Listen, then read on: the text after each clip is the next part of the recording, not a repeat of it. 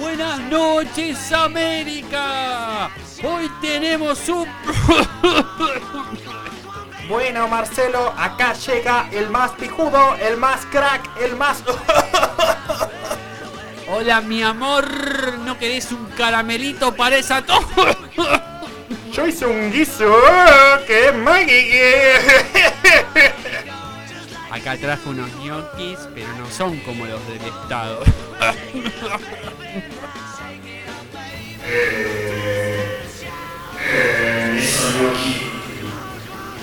Muy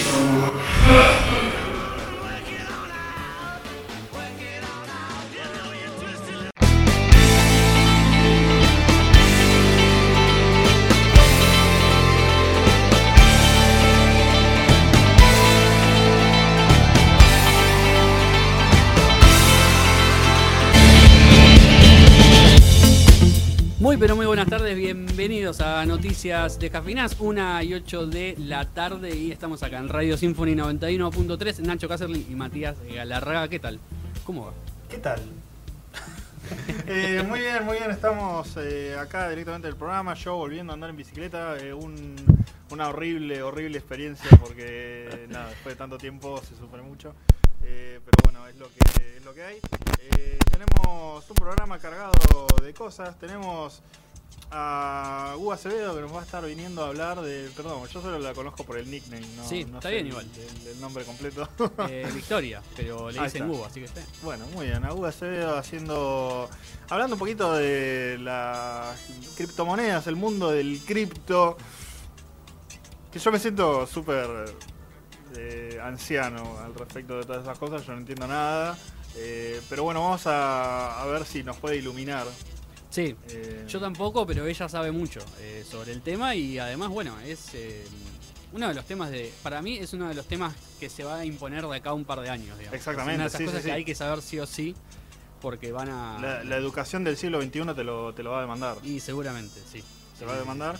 Eh, también vamos a estar escuchando un poquito mm, el nuevo disco de Fiona Apple, Sí, Fetch the Bolt Cutters, un disco que tuvo un buen reconocimiento por parte de los premios musicales. sí, sí. Eh, y nosotros vamos a estar repasándolo un poquito.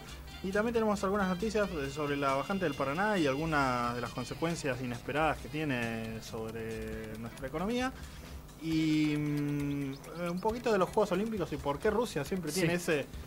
¿Por qué no juega Rusia como Rusia, viejo? Exactamente, sí. Eh, se habrán dado cuenta si estuvieron viendo los Juegos Olímpicos que en- eh, Rusia no figura como tal. Casi cambia la noticia de último momento por otra que tiene que ver con los Juegos Olímpicos, pero como nos queda una semana más, eh, me la voy a guardar para la semana que viene, porque es más Ah, mirá. general igual. Ahí está, haciendo, haciendo ya la programación directa. Sí, sí, sí. Eh, También tenemos un poco sobre el, el cierre de lista que hablamos la- el fin de semana pasado.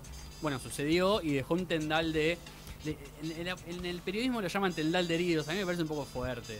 Eh, nada, hubo un poco de movimiento en el, en el gobierno de Alberto Fernández, en el gabinete, a partir de eh, las listas y una decisión que tomó él que, bueno, eh, voy a comentar eh, en un rato. Y sobre el disco final, antes de, de las redes y demás, quería decir que me parece súper interesante porque es un disco salido en pandemia.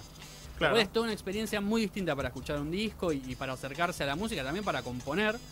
Por lo cual, nada, me parece que ahí también hay un, un puntito súper interesante sobre el, el disco de Finn Apple. Eh, todo esto que les comentamos y todo lo demás lo pueden encontrar en, en este momento en vivo en YouTube, en eh, FM Symphony. Está compartido en Twitter y en Facebook. Igual el link si lo, si lo quieren buscar. Justamente ahí en Facebook y en Twitter nos pueden encontrar para todo lo demás, comentarnos lo que quieran. Noticias de Cafeinaz, Eh, eh, noticias de ese en Twitter.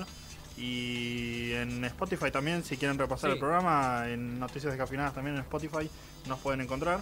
Y ahora vamos a estar pasando un tema de eh, Rage Against the Machine. Yo Sí. digo que eh, que lo estoy pasando yo es que murió el rock. Pero porque a mí me gusta poner, poner todas cosas que no son de este estilo. Sí. Pero me, me escuché el disco este y me encantó. Es un discazo. Vamos a pasar eh, Know Your Enemy eh, de Rage Against the Machine y después eh, vamos con las noticias de Cafinadas.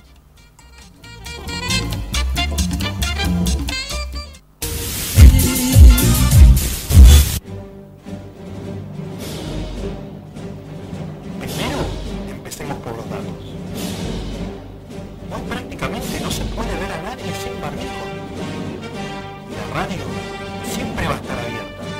Nunca se va. Jamás. Señor Horacio, llegaron sus baldosas. ¡Oh! ¡Mi preciosa!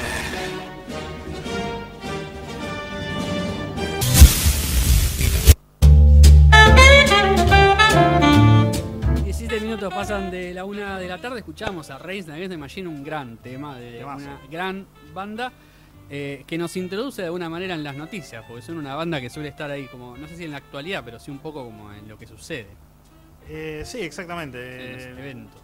En, en los eventos eh, drásticos, Sí. como la bajante del Paraná que está pasando en este momento, no fue el mejor Segway, la verdad. Eh, la ellos mejor estarían eh, muy a favor, deben estarlo, de, de los ambientalistas, digamos, y de toda Sí, la gente que está denunciando lo que pasa. ¿Por qué? ¿Qué eh, está pasando? Hay mucha sequía, eh, es una temporada de sequía, muchas eh, temperaturas altas y mm, ya viene mal Brasil también con el tema de la deforestación. Entonces eh, esto mm, resulta en una bajante histórica de no se veía el río tan bajo desde 1944 del río Paraná y está afectando a un montón de cosas. Está afectando a los arrozales, por ejemplo, que no tienen suficiente agua para trabajar. No sabía que había arrozales acá, pero hay, hay. evidentemente. Eh, a- también a em, ganadería en las islas, este, que no están, no están pudiendo eh, tener las operativas normales. Eh, el transporte fluvial está muy muy restringido y eso afecta a toda la logística, la cadena de transporte en general. Y también vos me dirás qué tiene que ver la bajante del Paraná con el tipo de cambio. Y yo te voy a explicar ahora qué tiene que ver, porque no, no estamos pudiendo generar energía eléctrica en Yacyretá, en las Sí. represas.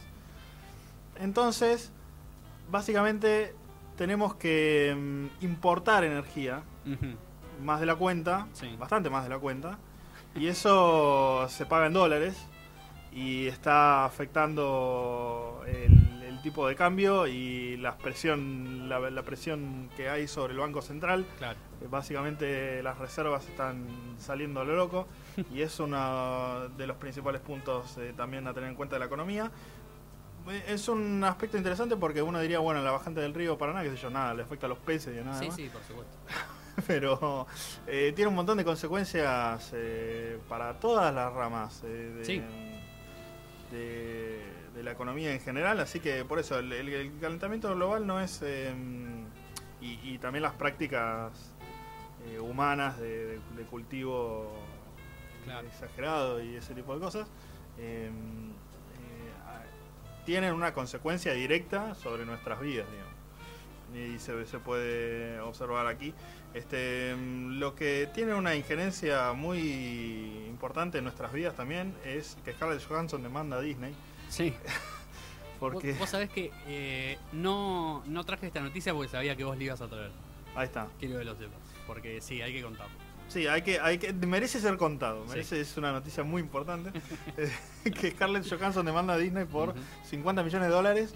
Porque mm, básicamente cuando sacaron Black Widow, decidieron sacarla en simultáneo en cines Sí. y en Disney Plus en, un, en la plataforma web de, de Disney eh, a través de un sistema de Premier, Premium Access que era vos tenías que pagar 20 dólares o 30 dólares no sé una locura O sea, 30 dólares más de, de tu eh, de tu bonificación suscripción mensual, digamos. claro, exactamente o sea vos tenés que pagar mil mangos por ver Black Widow o ir al cine O ir al que cine. te sale no sé cuánto menos pero también Claro. estaba bastante caro Con la aclaración de que en tiempo de pandemia y demás, eh, tenés que incentivarla a seguir al cine, porque por ahí mucha gente no se anima a ir o hay menos lugares, digamos, disponibles, porque está el aforo a la mitad, entonces sí eh, sacarla por, por plataformas un poco perjudica a la, a la butaca, digamos. Exactamente, sí, y por supuesto que vos te vas a tratar de quedarte en tu casa para ver una película. Claro. Ni hablar que es eh, mucho más cómodo. Más allá de que hay gente que le gusta la experiencia cine, sí, eh, cada vez soy gana más esto del confort y las plataformas y demás.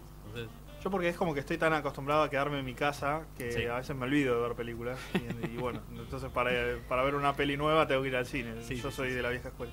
Eh, y bueno, ¿dónde está el problema? Que básicamente Claro. eh, en el contrato Scarlett Johansson tenía, la, la protagonista de Black Widow, tenía estipulado que tenía que conseguir que, que su, su sueldo, digamos, se iba a Claro. formar parte del éxito en taquilla de la, de la película. Y justamente si le sacaron toda esa, toda gran parte, porque no tuvo mucho éxito en taquilla, pero sí fue como más, más Sí. digital el, el plazo y encima que fue una de las películas más pirateadas. Sí, sí, sí, sí, sí. Eh, es la del- película más pirateada de la pandemia, digamos, de este último año y medio, que debe haber sido el boom de la, de la piratería al mismo. Exactamente. Eh, así que todo eso no le ayudó al sueldo de No. Scarlett Johansson y ahora está demandando a Disney Claro. por 50 millones. Porque, eh, digamos, Disney cuando le hace firmar ese contrato, no sé de qué año será, pero supongo que ya se sabía que la plataforma iba a estar, iba a existir, Sí, que la- seguramente la película iba a salir ahí. nadie se iba a imaginar que iba a haber una pandemia mundial. Claro, eso seguramente. Eso eh, seguramente. Lo que tampoco se imaginaron que iba a haber una pandemia son los rusos. Eh, pero bueno, igual están en Tokio 2020 porque sí, los Juegos Olímpicos se llaman 2020 aunque estemos en el 2021. Cosas eh, de la, del COI, del Comité Olímpico Internacional, que entre otras medidas decidió que Rusia no podía participar de los Juegos Olímpicos. Habrán visto durante toda esta semana que pasó, y podrán verlo si no en esta semana que viene, que es lo que duran los, los Juegos Olímpicos, que eh, hay muchos deportistas participando con las siglas ROC Sí, que eh, no es ningún país, a, eh, digamos, no, a uno no se le ocurre rápidamente el nombre de ningún país que se pueda eh, que se puedan usar esas siglas. ¿Qué pasa? La nación de Rococó. Sí. ¿Y por, qué, ¿Y por qué tienen los colores de Rusia? Se preguntarán ustedes, digamos, ¿no? Porque tienen los colores blanco, rojo y azul, que son los colores de la bandera rusa. Eh, entre el 2012 y el 2015 aparentemente hubo de parte de los rusos una, una maniobra para esconder dopings positivos Mm. mediante modificaciones de, de pruebas de laboratorio, por las cuales en 2018 el, el COI decide, en 2019 en realidad, en 2018 se descubre y en 2019 se, se decide que Rusia durante cuatro años no va a poder participar de ningún evento eh, internacional y lo que fuera. digamos. Eh, Rusia como país. Claro. ¿Qué es el rock? Bueno, el Comité Olímpico Ruso, justamente, que sí puede participar. ¿Por qué? ¿Qué dice, la, qué dice el, el Comité Olímpico Internacional? Bueno, los deportistas que no, que no hayan estado implicados o que no Claro. estén sospechados de haber participado de todo este accionar, sí van a poder participar de los Juegos Olímpicos. Por eso hay muchísimos deportistas rusos a los cuales de hecho les está yendo muy bien, como suele pasar, pero con un par de condiciones. No pueden participar bajo el nombre de ruso, obviamente. No pueden tener la bandera rusa en ninguna parte, digamos, del uniforme y demás. De hecho, cuando ellos ganan o, o se suben al podio, la bandera que aparece es la, de la, la- la de la- del Comité Olímpico ruso, Sí. digamos, no el del país. Y tampoco puede pasar el himno ruso. Y esto trajo eh, una muy linda discusión, o un- una muy linda tensión Una entre pena los porque el, deportistas el- rusos. el- Sí. el himno ruso es lo mejor que hay. De hecho, los invito, eh, les invito a todos a, a repasar. Vamos a escuchar primero el himno ruso, por, el, pa- para, por si alguien no se lo acuerda y para que vean la majestuosidad, porque nosotros sí vamos a pasar el himno ruso y no somos eh, parte del COI, así que no nos importa. Em, este es el himno de Rusia, es un himno archi.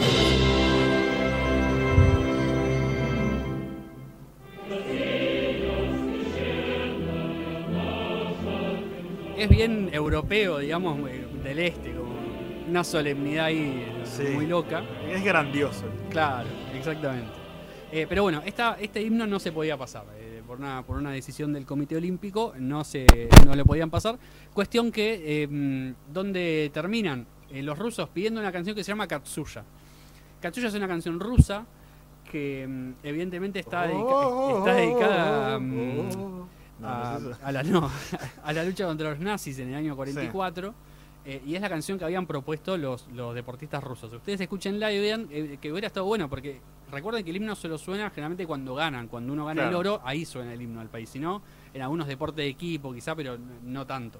Y los rusos no participan tanto tampoco. ¿Qué era esto? A la Que está buenísimo, y es para festejar ahí, celebrar, eh, eh, eh, eh. Ganaste, Sí. sos atleta olímpico, oro. Tomamos un, Bueno. un poquito de vodka. Claro, un montón te diría, porque deben estar. Pero en vez de esto, eh, el Comité Olímpico Internacional les puso una, mm, un movimiento de eh, un músico ruso, que ya les voy a decir quién es, porque no, porque no quiero que se lo pierdan. Oh, aburrido. No, y cuando lo escuchen, es el concierto para piano número uno de eh, Tchaikovsky. Ajá. Es lo que, le, lo que le propuso el Comité Olímpico, que es esto. ¿Por qué? A la mierda. Es como si hubiera ganado el enemigo, ¿entendés? es como la imagen, el ruso arriba del podio, esto de fondo. ¿Qué me está diciendo? ¿Es una Ah, especie se de pone mensaje? lindo, se pone lindo. Sí, sí, sí, pero ¿cuánto suena? Porque Claro. tampoco es que lo dejan entero, porque si me decís suena entero, bueno. Eh, nada, la realidad es que Sí, sí, polémico. muy fuerte la, la decisión de- del Comité Olímpico Internacional. Bueno, esta es la razón por la que ustedes vieron eh, deportistas con uniforme ruso, pero que no, no participan bajo el nombre de Rusia. Con el detalle también, me agrego que hay solo dos países que no fueron a los Juegos Olímpicos de, de Tokio 2020. Uno es Corea del Norte, no por una cuestión política, en realidad no está claro. Yo calculo y creo que es por la pandemia, porque es un país que de lo poco que se sabe, se sabe que no ha entrado el coronavirus, o por lo menos eso es lo que dice el gobierno, y como que es uno de los pocos países que es, que es corona free, digamos, que no es poco. Claro, no, no, que- no querrían contagiarse. Y la realidad es que hubo muchos casos en, en el último tiempo, de hecho hasta deportistas argentinos que no pudieron participar por haber sido positivo de coronavirus, por lo cual, bueno, nada, eh, es algo que eh, me puede pasar, digamos, algo que está ahí, entiendo que Corea del Norte no quiso ir, cambia, es el otro país que no fue, este sí, abiertamente por el tema del coronavirus, el resto de los países andan compitiendo. Eh, queda una linda semanita de, de los Juegos Olímpicos, de mil horas de bonadeo. Y era Jaite, que era, era entrenador de tenis y ahora comenta deportes. Yo les invito a que lo escuchen y saquen sus conclusiones sobre si es bueno o no Jaite. Y Comentando esperemos que sepa de otros deportes también. Sí. No sé si ni sabe de tenis, pero bueno, ese, es, ese es Mm. otro tema.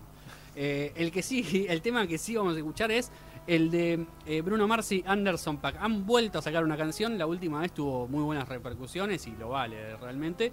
El disco, por lo que pude averiguar, antes del 30 de septiembre tiene que salir. Para poder estar nominado a los Grammys, que todos calculan que es el objetivo, digamos, de dos artistas de este nivel.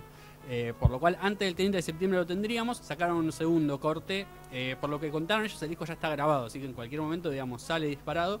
Esta vez eh, el corte se llama Skate, es un poco menos lenta que, que el anterior, sigue teniendo mucha onda. Es un disco muy chill, eh, Perfecto. aparentemente. Así que, eh, nada, siéntense y disfruten de Anderson Pack y Bruno Mars. Después de ellos viene Fiona Apple y un disco muy, muy interesante.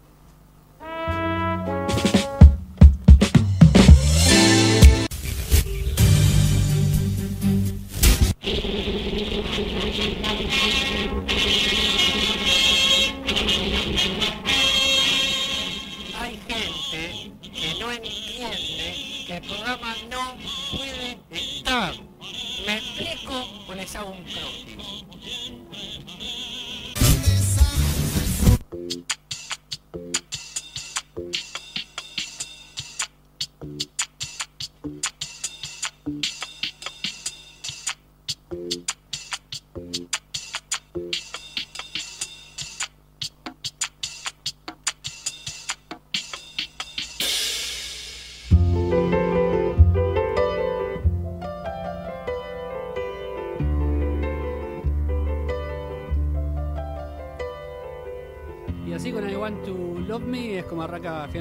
Su disco del año 2020, abril de 2020, si no entendí mal. Exactamente, sí, Mm. plena pandemia como nos decía Sí. Nacho recién. Eh, la verdad que es un disco que me sorprendió muchísimo eh, cuando lo escuché porque estaba había mucho rumor de, de Grammys y de, de premios importantes. Dije, bueno, vamos a escucharlo, a ver, pues es algo, es algo nuevo, es algo interesante. Me puse a verlo y nunca, te digo la verdad, yo nunca escuché un disco así. Porque es eh, minimalista en los instrumentos, eh, pero muy complejo Sí. en la ejecución de, de los temas. Eh, complejo rítmicamente. Lo- me encantan los ritmos de- del tema, de los temas. Este, mm, juegan con, con mucha con mucha ba- batería. No, no quiero decir esquizofrénica, pero como. Sí, como arrítmica a veces. Exactamente, como sí. Fuera de tiempo. Sí, juega mucho con eso. Es un disco que, mm, o sea, claramente parece hecho con muy poco, pero es lo que tiene me parece son muchas capas. Entonces en cada capa que vos vas escuchando vas encontrando algo más que le va agregando a la canción. digamos. Totalmente. Una Es cosa un- medio ceratesca. Es un lindo juego de. Porque no, no hay muchos instrumentos. Hay bajo, batería y percusión y piano. Sí. Eh, mucha más cosa no hay. Hay un poco de, de coros por ahí en algún momento, pero no mucho más. Y con eso arman una genialidad realmente que es este disco. Eh, con letras también muy interesantes y eh, después vamos a pasar el tema que, que tiene estas, estas letras, pero a, mí- a mí me, me llegó un poco, porque decía, por ejemplo, Em, yo lo tomé como una niña. eh, los chicos cool votaron para librarse de mí. Estoy avergonzada de lo que me hicieron, lo que dejé que me hicieran. Se robaron mi diversión, se robaron mi diversión. Eh, agarren las, eh, el cortacadenas porque estuve aquí demasiado tiempo. Eh, Sí. Interesante, o sea, Sí, sí, bastante brutal la- las letras y hay algunas cosas así que, que tiene este disco eh, de, de también lo, lo siento como con mucha energía, ¿no? Porque Sí. Sí, para hacer, para hacer un disco tan carnal, eh, no es un disco frágil, digamos. Para nada, no, no muestra una- No. no muestra fragilidad de parte de ella, todo lo contrario. Claro, se muestra como recontra parada y dice yo estoy acá, eh, digamos, me, me encontré con todo esto o, o tengo ganas de decirlo así sin vueltas, digamos. Exactamente, hay uno de los temas que dicen eh, me pateas abajo de la, de la mesa y pero yo no me voy a callar. Sí. Eh, Sí, que- recordemos una, una Fenapel que es una artista que siempre fue un poco disruptiva en ese sentido.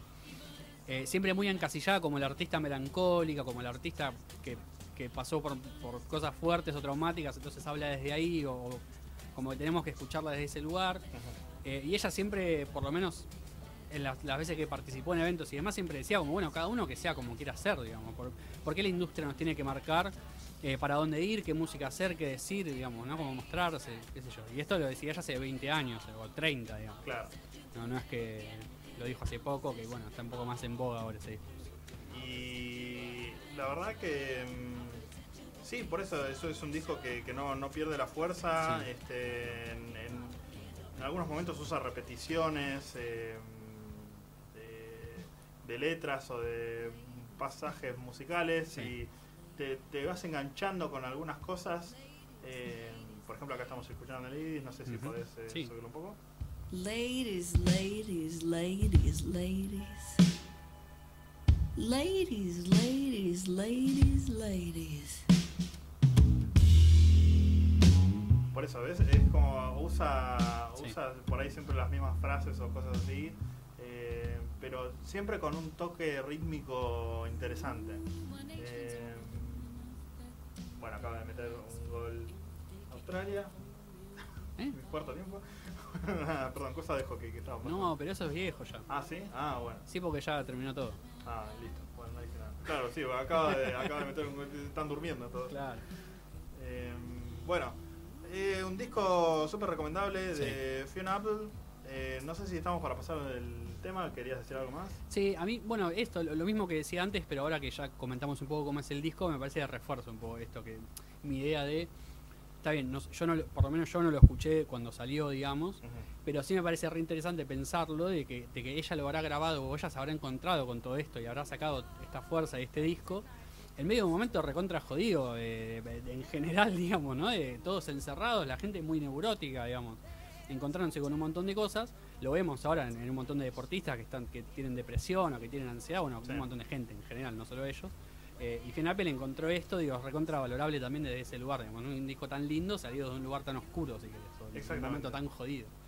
Exactamente. Así que desde ahí también eh, me parece re interesante el disco. Bueno, vamos a estar pasando, bueno, recomendación obviamente del, del disco. Sí. lo, se lo recomendamos a todo el mundo. Se lo encuentran en Spotify, en YouTube, en todos lados. Fetch the Cutter se llama. Eh, Sí. agarra, pasame la, el cortacadena, sería en castellano.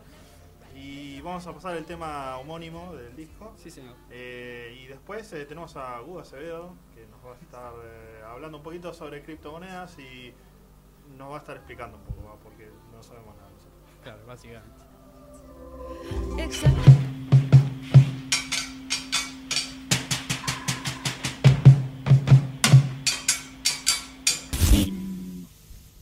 Directamente de este programa. ¿Usted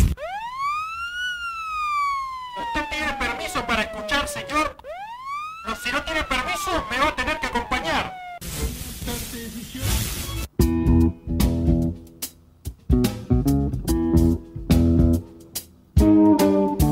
15 minutos nos separan de las 2 de la tarde y continuamos en noticias descafeinadas. Y ahora sí, eh, la tenemos ya U Acevedo con nosotros y la bienvenimos para introducirnos en el mundo de las criptomonedas y para introducirnos en el mundo de lo desconocido, en nuestro caso. Bueno, hola chicos, ¿cómo están? Eh, como decían más temprano, me parece que es re importante aprender un poco con respecto a lo que son las criptomonedas, porque son como casi el nuevo, digamos, son el boom de las monedas y de las inversiones hoy en día y del mundo de las finanzas. Es de lo que más se está hablando, digamos. Exactamente. Una de las primeras preguntas, bueno, la primera pregunta es básicamente que es una criptomoneda, porque de ahí tenemos que salir a hablar de otras cosas. Apuesta que muchas personas deben saber lo que es una criptomoneda y hasta pueden llegar a tener algún tipo de inversión por lo apuesto viral que se hizo. Tres bitcoins a que... Claro, tal cual. Es mucha plata, para que no sí, sepas, es te aviso. Eh, bueno, eh, pero también apuesta que hay muchísima gente que tal vez lo escuchó así como muy al pasar o realmente no sabe lo que son las criptomonedas hoy en día. Las criptomonedas son básicamente monedas virtuales, eh, monedas que se surgieron en el 2009 como una forma de reemplazar el, el- el uso del efectivo de forma virtual. Sí, ¿Por qué? Porque las criptomonedas se pueden comprar anónimamente y no están reguladas por ningún banco ni por ningún gobierno. Entonces, eh, tienen como un uso similar al efectivo y surgen paralela- paralelamente, digamos, con el uso de las tarjetas de débito y de crédito en Internet para transaccionar, es Claro. decir, para hacer compras y para hacer ventas. pero el tema de las tarjetas justamente es que, bueno, están ligadas a bancos y a las Claro. regulaciones que puede llegar a tener un país y una criptomoneda no, no está regulada por ningún país ni nada. Claro, tal cual. Surgen, digamos, de una idea muy eh, influyente, digamos, que es la de la rebeldía y saltarse la norma de estar regulados por algún por alguna entidad como un banco o un gobierno. Eh, de hecho, tienen como empiezan a tomar popularidad en Estados Unidos en el año 2009 cuando primero tiene como dos grandes causas que empiecen a tomar como esta popularidad, que la primera es la caída de la bolsa en 2008 Claro, que hace que la gente empieza, empiece a perder la confianza desconfiar en. Mm. en los bancos, en depositar su dinero en los bancos, eh, en invertir, digamos, en todo lo que son los medios de inversión formales y legales. Eh, entonces buscan a, empiezan a buscar como una alternativa a este a este, este depósito bancario que venían haciendo lo más tranqui porque de pronto se cae la bolsa, toca un, Claro. digamos, un piso tremendo. Y nada, de, de esta manera empiezan a surgir también estas opciones para Sí. poder eh, depositar el dinero y tenerlo seguro. O sea, ya desde el vamos eh, estaba pensado como un método de, de ahorro, por lo menos para algunas personas. Si bien el uso mayoritario es para transaccionar, digamos. Na- Nadie inventó una criptomoneda para tener plata, sino simplemente para hacer negocios. Claro, tal cual. La principal función era transaccionar de manera anónima en Internet. Eh, no se veía en ese momento como una forma ni de ahorro ni de inversión. Eh, de hecho, también surgió mucho el, eh, el uso de criptomonedas en mercados ilegales en Internet. Claro. justamente por este anonimato que tenían. El tema es que, bueno, fue mutando muchísimo el mercado desde Sí. ese 2009 al, al día de hoy. El principal pico, digamos, de alta que tiene el- las bitcoins, por ejemplo, que es la criptomoneda más famosa, lo tienen en 2011. eh, y surge el fenómeno viral de que mucha gente que tenía bitcoins se hace millonaria, como dicen, de la noche a la mañana, Claro. porque toca un pico histórico en el cual, digamos, las personas que tenían bitcoins desde 2009, que es el momento en el cual salió, se sorprenden con el, con el valor que puede llegar, digamos, a, tocar en 2011. De hecho, hay una anécdota que cuenta que un analista de sistemas compró tres pizzas una vez en el, el almuerzo de su laburo y las paga 10 dólares cada una, 30 dólares. Y cuando se da cuenta que tenía que pagar, no tenía ni efectivo ni plata en la tarjeta, entonces decide pagar eh, con bitcoins. Eh, lo tiene que convencer al encargado de la pizzería para, para pagarle con bitcoins, porque era algo de lo que no se hablaba mucho en ese momento. Y le paga con 11.000 bitcoins Ay, no. que estaban en ese momento a 0,0003 dólares. O sea, no eran nada. Justo con 11.000 bitcoins pagaba las tres pizzas. Eh, pero el tipo nunca se podría haber imaginado todo lo que pasó después con la moneda, ¿no? Creo que no debe estar muy contento ahora. No, el No, pero- sí. El pisero seguramente Porque sí. convengamos también que en su momento yo me acuerdo cuando empezaron a salir las primeras noticias de tal comercio acepta bitcoins para compras online. Y era todo un Sí. fenómeno. Claro. O sea, no, no era algo normal. De hecho, bueno, ahora todavía no lo es. De hecho, el- la mayoría de los comercios formales no terminan de aceptar el bitcoin, no como, como un método de transacción. Supongo que por esto de la ilegalidad. En realidad se está viendo mucho, mucho más a nivel internacional. En Argentina No. no. El- pero a Claro. nivel internacional hay grandes empresarios que invirtieron, no solo, digamos, Sí. permiten transaccionar en, en bitcoins, es decir, comprar y vender sus productos en bitcoins, sino que también sus propias inversiones, o sea, sus ganancias de sus empresas, eh, la- las invirtieron en bitcoin. Eh, todo eso hace que crezca el mercado, digamos, un poco la confianza en la moneda, que es, me parece fundamental para la oferta y la demanda y para que suba o, baja o baje el valor. Eh, y también surgió, bueno, el fenómeno del boca a boca. Che, compremos bitcoins porque Claro. esto es el futuro y esto no vas a perder, siempre va a tender a subir. Eh, ¿Y eso cómo es? ¿Es tan verdad o no? en realidad se rige como casi todo en economía, con oferta y demanda, pero tiene otros factores. Por ejemplo, el factor de la confianza, que para mí es importantísimo, que habla un poco de, bueno, vos por ahí me contaste que compraste bitcoins y que te fue recontra bien, entonces yo compro. Y así todos compramos Sí. y eso hace que la moneda se estabilice y hasta tienda a subir. El tema es que la confianza es un arma de doble filo. ¿Por qué? Porque como tenés personas que hablan bien de la moneda y hablan bien del mercado, también tenés personas que pueden llegar a hablar mal. Y no porque piensen mal tal vez de la moneda, sino tal vez porque están buscando que el valor baje. Claro. Eh, eso, bueno, Entra Elon Musk así en- Claro, tal cual. De hecho, bueno, eh, la criptomoneda tuvo su pico máximo en el año 2020, cuando más o menos llegó al nivel de 67 mil dólares cada Bitcoin, que para la gente que lo compró a 0,003 dólares, como conté recién, Claro. es una ganancia millonaria eh, de muchísimo dinero. Pero tuvo grandes, digamos, depresiones en 2018 Ujú. por eh, dos cuestiones. La gente empezaba a confiar muchísimo en las bitcoins y empezaba a generar contratos con bitcoin a futuro, digamos. Sí, una locura. Claro, como contratos futuros de. de ¿Cómo hacen Bitcoin. con los futbolistas acá de- que, que lo hacen atado al dólar? Claro. Tienen contrato cual. en pesos, pero atado al dólar. Entonces cuando el dólar sube, sube el, eh, sube el salario. Claro, tal Algunos cual. lo logran más, otros menos, pero bueno, ahí. Algo Sí, sí. parecido. es. Se empiezan a cerrar muchísimos de estos contratos entre empresas muy importantes eh, con la moneda, digamos, del Bitcoin. Y lo que sucede es que las Bitcoins están reguladas por una cadena de computadoras, no las regula nadie, digamos. Están todos los el libro de transacciones, o sea, todo lo que hacemos con Bitcoins Sí. está registrado en computadoras. Y estas computadoras, aparentemente, porque hay, está el FBI atrás de, de quién las puso, digamos, Claro. a funcionar y en dónde están, digamos, las, El sa- la- los servidores, digamos. Claro, tal cual. Pero se sospecha que están en China. Entonces, es un poco como, si te das cuenta, es medio como rari, rari a esta altura no tener, digamos, certezas con respecto a eso. Pero, eh, bueno, el gobierno chino empieza como a tomar restricciones a cosas que si bien no estaban ligadas directamente a las bitcoins, Mm.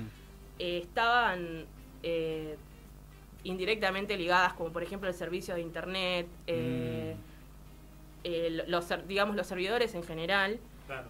y empieza a tomar restricciones con eso, como diciendo, bueno, así la voy a frenar, porque es, es un tema que preocupa mucho a los gobiernos de todos los países y a todos los bancos centrales porque... Y pierden todos los intereses. que Claro, tal cual. Sí, sí, aparte la gente pierde la confianza en los bancos, deja de Claro. invertir, deja de poner su dinero en el banco, eh, lo cual tiene, digamos, pérdidas impositivas gigantescas y pérdida Sí. de reserva también. Ni hablar del peligro que significa, obviamente no para los Elon Musk o, o para los grandes inversores, pero sí para el pequeño ahorrista, que es la gran mayoría de los que están ahí sosteniendo esa, si se quiere, esa presibilidad. eh, digamos, se, se- se pierde todo, pueden perder todo automáticamente porque un día se levantó alguien y dijo se terminó. Que es lo que pasa con muchas criptomonedas, que alguien junta gente, junta gente y después dice, no, ¿sabes qué? No, no existe más. Y se llevó toda la guita y te quedaste sin nada, digamos. Se, se Claro, terminó. Eso con un gobierno no te va a pasar, aunque caigan de fall, aunque le pase lo que le pasa, a, menos que deje de existir, digamos, que el país no exista nación, más. Sí. eh, eso no te va a pasar nunca, digamos. Por ahí sí perdés un montón de plata, pero no todo. Claro, tal Que eso cual. con una criptomoneda, medio una moneda en el aire. Bueno, en 2018 eh, el gobierno chino decide tomar esta restricción para poder frenarla, Sí, lo cual hace que no se pueda llegar a cumplir con esos contratos que habían firmado. claro. Entonces, eh, hay una baja grandísima de la Bitcoin, que es la primera baja y que encima, nada, hace empobrece a un montón de personas porque ya para esta altura la Bitcoin era muy, muy conocida. Y la segunda baja se da este año, justamente, cuando el empresario, que creo que ya todos conocemos, pero director de muchas empresas y cofundador, eh, que en este momento es director de Tesla, si no me equivoco, Elon Musk, eh, tira, digamos, una serie de tweets Sí. al aire, digamos, Eso que le gustan a él. Claro, esos que, le- que le Crípticos. gustan a él, totalmente. Eh, es una persona que tenía inversiones en bitcoins, eh, inversiones muy importantes, inversiones que realmente mueven mucho la aguja en el mundo de las bitcoins. Es decir, que probablemente haya subido mucho el valor cuando las haya hecho y baje mucho el valor cuando las retire. Sí. Tira una serie de tweets en las cuales dice que desalienta eh, la utilización de las bitcoins, siendo que él tenía inversiones en bitcoins, que las acciones, digamos, que él había comprado para invertir, eh, las va a retirar, pero que sin embargo Tesla va a seguir tran- transaccionando en bitcoin. Es decir, que va a seguir permitiendo la compra y venta de sus productos en bitcoins. Por lo cual es como rari, porque seguía teniendo, pero a la vez no tenía más, lo cual hace que la moneda baje muchísimo. Eh, y hoy en día, digamos, se habla de un estancamiento eh, con respecto a este fenómeno que está más o menos entre 36 mil dólares y 47 mil dólares. Se mueve más o menos en ese rango. Sin embargo, muchos economistas y agentes financieros alientan al- a la compra de las bitcoins porque piensan que el rumbo del mercado es el que tuvo en 2020, es decir, a subir y alcanzar picos millonarios de 70 mil dólares cada bitcoin. Por eso mucha gente se está sumando a esta tendencia y también eh, se están armando grupos de gente, grupos de inversores que tal vez no les alcanza para comprar una bitcoin y compran de a muchos Sí. y así. Así que... Em, ¿Cómo uno compra una Bitcoin, digamos? O sea, pues no puede ir a la casa de cambio a decir, che, dame- Claro. No. Eh, ¿cómo, ¿Cómo sería si yo quisiera comprar, bueno, no una Bitcoin, pero 0.000 de, de Bitcoin o lo que sea? Existen distintos portales. Eh, creo que el más importante y el más famoso en este momento es Binance, que es una aplicación para el teléfono, que la pantalla principal te muestra, digamos, el gráfico de cómo del histórico del Bitcoin a través de los días y el precio en el momento, que te permite comprar a través de la aplicación. Eh, si no, bueno, también están estos grupos de inversionistas que compran entre muchos. Eh, se puede comprar fracciones de Bitcoins a través de Binance también. ¿Y esas páginas cobran algún tipo de comisión, por ejemplo, o esto, esto digamos, solo están ahí para intermediar? Porque imagino que por, por brindarte el servicio o comprar algo que es difusamente legal, eh, cobrarán una comisión. Eh, no, eh, a Nada. la vista, digamos, del consumidor no, no, no, Ah, hay, no, no hay ninguna comisión, digamos. Bien. Probablemente tengan publicidad y demás que Claro, sí. con eso deben ganar muchísimo, muchísimo dinero. Imagino pero- que sí. no lo hacen solo por ser buena gente, digamos. Claro, no, no, obviamente. Aparte, por lo menos Binance es como la plataforma más oficial para comprar bitcoins, Claro. así que no descarto que esté ligada también. Esto. ¿Vos pensás que así como hoy en día uno ve, no sé, todo el mundo con Mercado Pago, por ejemplo, para, Hmm. para hacer transacciones, que en 20 años vamos a estar eh, comprando y vendiendo masivamente con bitcoins o no lo ves posible? Bueno, de hecho, eh, una de las cosas que también decían ustedes, que era que la Bitcoin y las criptomonedas en general están tomando muchísima más importancia, tiene que ver con que hay países que están buscando Claro. eh, oficializar el Bitcoin como moneda, digamos, o paralela o reemplazar su moneda oficial Claro, por Bitcoin. como divisa, digamos. Claro, Poder tal comprarle cual. ahí. Bueno, El Salvador eh, él lo Uh, hizo.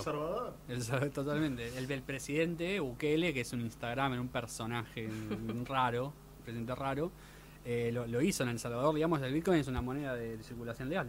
Claro, Es una divisa más que vos puedes cambiar en la casa de cambio, como, como decía. Sí, es una tendencia en Centroamérica más que nada Sí. el hecho de... Andan en esa. Ujú, tal cual. Pero bueno, eso veremos. veremos Es, di- es difícil saber, ¿no? Con certidumbre qué, qué es lo que va a pasar con, con las criptomonedas. Hasta acá es recontra vertiginoso el camino. Son un poco más de 10 años. Sí, tal que cual. subió hasta un pico altísimo y está empezando a bajar y no se sabe bien si se estabilizar. Eso, bueno, dependerá de, de los grandes inversores, digamos, de hasta dónde se banquen la joda Elon Musk y todos los que tengan mucha guita puesta ahí. Y también que de que no se apliquen restricciones desde los gobiernos como lo que Claro. pasó en China, por ejemplo. Claro, exactamente. Claro. Eh, me parece que eso tiene mucho que ver. Pero bueno, es el mercado, digamos, del futuro, o por lo Sí. menos es una puerta más para los inversionistas que tengan ganas de ver qué onda. Ahí está. Si tenés ahí un, un plata que quieras invertir y no lo querés poner en dólares, por ejemplo, acá en Argentina se complica. eh, están las criptomonedas ahí esperando. Hay muchas, la Bitcoin es la más conocida, pero hay un montón. Sí, sí, sí, hay es- está lleno, es- me parece joda, la verdad, la cantidad. Sí, sí, Y no, no hay una moneda que es un meme. Hay una moneda que Sí. es la del, del meme del perrito. Sí, sí, Sí. la Dogecoin. Sí, Sí, es una de las más conocidas también. que el, el ex dueño salió a, a criticar a las criptomonedas porque dice que, como decía U, empezó siendo una, una cuestión más para escaparle al mercado y ahora el mercado termina dominando el mundo de las criptomonedas, metiéndose de lleno con un montón de plata y bueno, es como pasó a ser como un lado B de los mercados, digamos, como donde fueron muchos eh, inversionistas grandes, grosos. Así que bueno, ahí andan. Eh, muchas gracias, U, por, por la columna. La verdad que recontra claro. Eh, Súper interesante el mundo de las criptomonedas. Y quiero que te comprometo al aire. Porque el tema de la economía es un tema que es súper interesante y es súper necesario saberlo. Pero bueno, nosotros no lo dominamos para nada. Como habrás visto, tenemos muchas preguntas, pero muy pocas certezas. Eh, pero bueno, es por eso eh, cuando, cuando quieras y puedas, o cuando eh, veamos que hay algo interesante, volvés y lo charlamos. Bueno, Si perfecto, parece. me parece genial. Nosotros, eh, sí, la invitación eh, está hecha. Se, se suma el staff con, con Celis y con el Tano. Ya hay un equipo ahí lindo de gente sumando su sabiduría. Sí. Eh, nosotros nos despedimos hasta la semana que viene, una de la tarde, como siempre. Eh, Matías Alarraga, Nacho Cáceres, ya saben, nos encuentran en redes. Facebook, Instagram, Twitter, todo Noticias Cafinas. Y si se perdieron algo, si les interesa repasar esta hermosa columna que es- fue- tiene mucha información, la pueden buscar en Spotify, Noticias Cafinas también. Los dejamos con la programación de Symphony 91.3 con Nicanor en la radio. Nosotros nos encontramos el sábado que viene, una de la tarde. Nos vemos.